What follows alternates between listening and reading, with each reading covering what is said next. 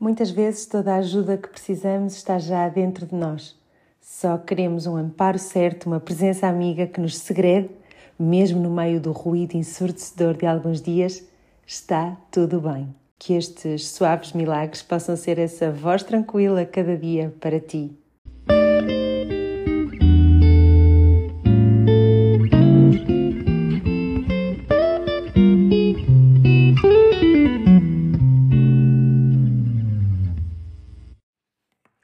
Há uma ligação direta entre recebermos desde que nascemos uma aceitação à prova de tudo e termos uma autoestima forte. E amarmos-nos incondicionalmente é o que nos permite reconhecer defeitos e feitio com leveza, sem culpa, com sinceridade e compaixão. E só a partir daí podemos ser, ao longo da vida, a melhor versão de nós próprios.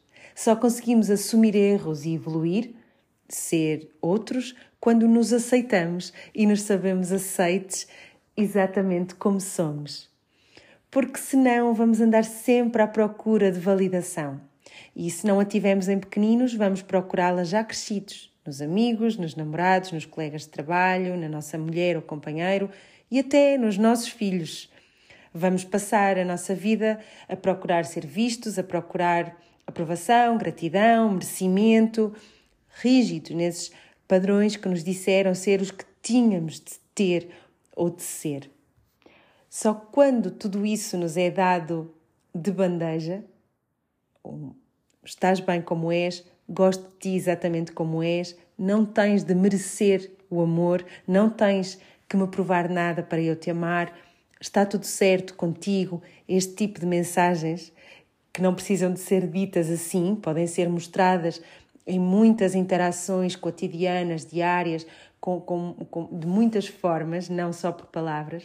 Só quando tudo isto nos, nos é dado, podemos realmente crescer, mudar, sair da nossa zona de conforto, arriscar, ser autossuficiente, diferente, flexível, sem sentir que estamos a pôr quem somos em causa.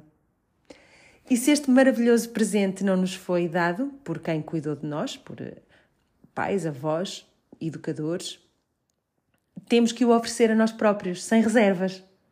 Como? Praticando o, que eu chamo muitas vezes de mindfulness, todos os dias, um pouquinho. Cuidar de nós próprios com muita presença, com muita aceitação, tentativa e erro e, e procurar praticar este, este mindfulness com os outros, com quem nos rodeia, com quem faz parte da nossa família, dos nossos círculos próximos, educar assim os nossos filhos, mas, sobretudo, sermos essas mães incondicionais de nós próprias.